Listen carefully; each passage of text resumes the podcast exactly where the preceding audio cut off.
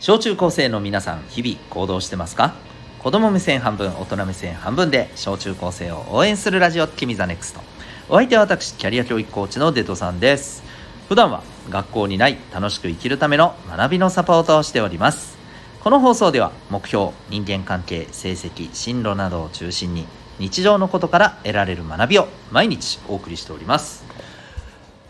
今日はですね、えー、昨日のあの続きになります。はい、えー、悪い遊び方の条件について、えー、はい、私が読んだ本からシェアさせていただきたいなと思っております。はい、ということで、えーと、今日の、あのこの放送を聞いている方でですね昨日の放送を聞いてないという方ぜひそちらも聞いてみてくださいね。えーと遊び方のこの条件いいいい遊び方の条件についてね昨日はお話ししています。はい、え詳しくはそちらで聞いてください。で今日はですね、えー、その逆悪い遊び方っていうのを条件あ悪い遊び方の条件をお伝えしていきます。でもあの使い方はですねシンプルですよね。はい、えー、これを避けましょう。ね以上それだけです。はい。ということでぜひですねあの自分自身のねあの皆さんこれ聞いてる皆さんの普段のねえー、遊びっていうのを思い出していただいてああここ当てはまるかもって思うんであればですね、えー、ぜひそれを変えていってもらえたらいいんじゃないかなと思います。はい。ではいきますよ。悪い遊び方これ全部で5つ条件があります、えー、1個目。睡眠時間を削るということらしいです。はい。ねええー、っとこれどうですか？早速うって思った人いません、うん、多分あの10代20代ぐらいの頃の僕だったらもうううってなりまくってますよ。毎日削ってるみたいな。いや毎日じゃねえけど、うん、結構な確率でうんやってたなーなんてね思ったりしています。はい、オールしたぜとかさあるじゃないですか。うん、まああのもちろんねこれゼロにしてねすごく健全な生活をしましょうとはね言いませんよ。言いません。うん。そんな無理でしょ。ね、うん、やっぱそういうことやりたいなってなっちゃうわけじゃないですか。とはいえですよ。やっぱりこれを減らすっていうことは大事だと思いますしあとね普段やっぱり最低でもこのぐらいの睡眠時間はっていうのはねあると思うんですよね。うん。だそこはしっかりとね守っておくべきじゃないのかなというふうに思います。ちなみにですねあのよく言われてるのは、まあ、大人だとね6時間ぐらいはっていう話なんですね。僕結構ちょっと短めだったりするので大体5.5時間ぐらい少なくともね寝ればまあまあ大体いい感じにあのすっきりするんですけれどもね。でえっ、ー、と一方あのね今これを聞いてる小中高生の皆さん、えー、まず成長期のね皆さんにとってはやっぱりね、えー、私が聞いたことあるのはやっぱりこうあの7時間とか、えー、8時間、うん、大体この辺りの時間を聞いたことがありますね、うん、だからやっぱりね一番ベストなのはね私時々この放送でもね言ったりしてたと思うんだけどさ、えー、大体10時ぐらいから寝て、えー、ねまあ大体6時ぐらいに起きる。まあこれ8時間ですよね。そうそうそう。これだと一番いいですよみたいなね話をしたことがあります。あの特に10時からえ2時っていうのは、えー、睡眠にとってもねいい時間って言われていますのでねこの脳内の物質が出て本当に体がねあの、えー、休眠モードに入ってっていうことでねあのいい効果が出ると。疲れも一番取れると。ねまあそんな話でございます、まあ、ちょっと脱線しましたけども、えー、睡眠時間を削って遊ぶっていうのは よろしくない。睡眠不足になるとねもう全てがねあの生活全ての質がやっぱり落ちてしまいます、うん、本当に。いやいやそんな気合の問題でしょって思ってる人ほどですね多分絶対に気づいてないんですけどめっちゃ落としてます。はい。断言します。めっちゃ落としてます、うん、どんな人間でもです。はい。そんな気合でね持たせられるのなんかせいぜい1日2日ですよ。はい。どんなに若くてもね。おっさんが何か言ってるよって感じだね。ごめんね、うん、でもいや本当そうだと思いますよ。なのでねえっ、ー、とやっぱり基本的に睡眠時間削ってるかなって思う人はですね、まあ、ゼロにするっていうのはちょっと難しいのかもしれませんけど、まあ、せいぜい週末ぐらいにした方がいいんじゃないのっていうところをちょっと意識していった方がいいと思います。で2つ目、うん、疲れを、増やす遊び。はい、えー、やってですねあ疲れたってなって翌日とかがなんか動けなくなるとか翌日めっちゃ起きれんくなるとかねそれこそね、えー、こんなのもよろしくありません。はい。まあこれもねやっぱり疲れが増えるって結局、えー、その後にいろんなものがマイナスになっちゃうし、えー、で何て言うのかなやっぱりこう疲れてしまうとですねうーんまあ多分あのこれ僕の個人的な感覚ですけどね、えっと、疲れてしまうとですねなんか次同じ遊びをする時に確実にねあの面白くなくなるんですよ。楽しめなくなるんですよ。やっぱなんかあ疲れたな嫌だなっていうマイナスの感情がどっかに残るんだと思うんだよね。でその遊びをした時にあまたなんか次にそれが来るんだみたいなさそういう感覚が多分ね体が覚えてると思うんですよ、うん、そう。それでねなんか逆に逆に逆にじゃないか。余計ね。あなんか嫌になっちゃう。だからどんどん面白くなくなっちゃうと思うんだよね、うん、だから、まあ、そういう意味でいくとさあのなんかやってて、えー、あんまりだんだん面白くなくなってきてるなって思うものはぶっちゃけスパッとやめた方がいいと思いますよ、うん。はい、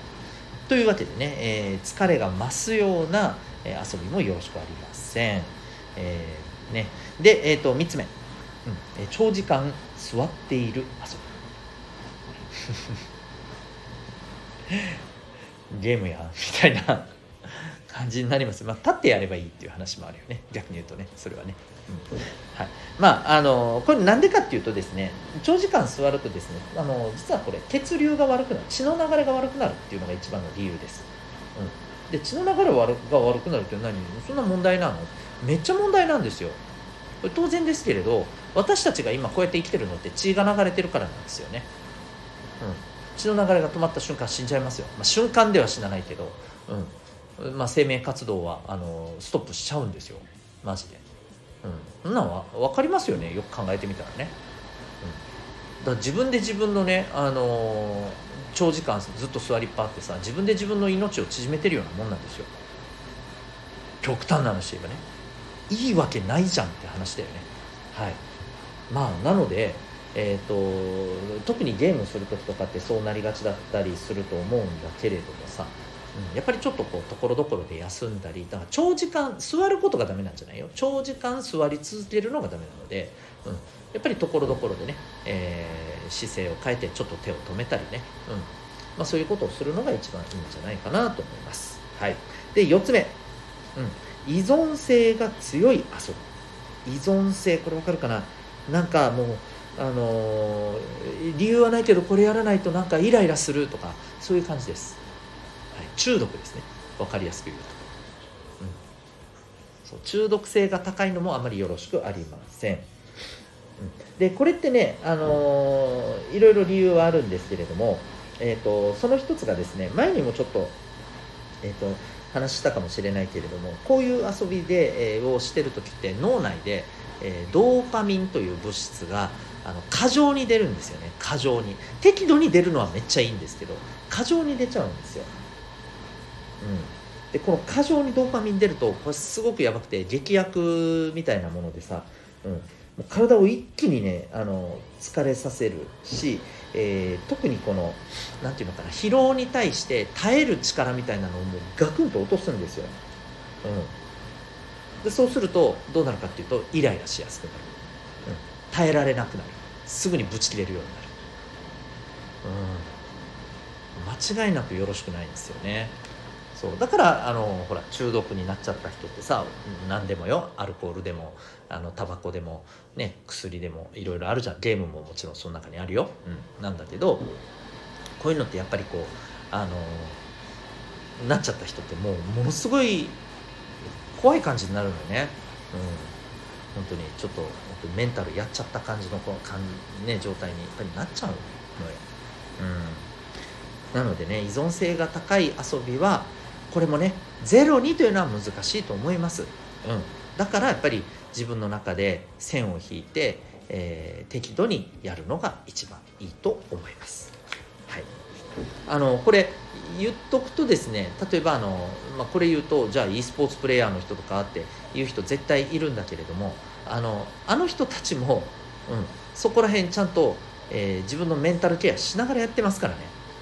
はい、当然ですけど、うん、それをやれてるから逆に言うと、えー、ああいう実績を残して活動しているんですよ。うん、あのこれこれ多分断言してもいいですけれど、えー、こう e スポーツプレーヤーのトップとしてこう活躍し続けてる人ってさ、えーと、確実に中毒とかにはなってないと思います。ちゃんと自己管理してやってる人だと思います、うん、これ断言してもいい。なので、えーと、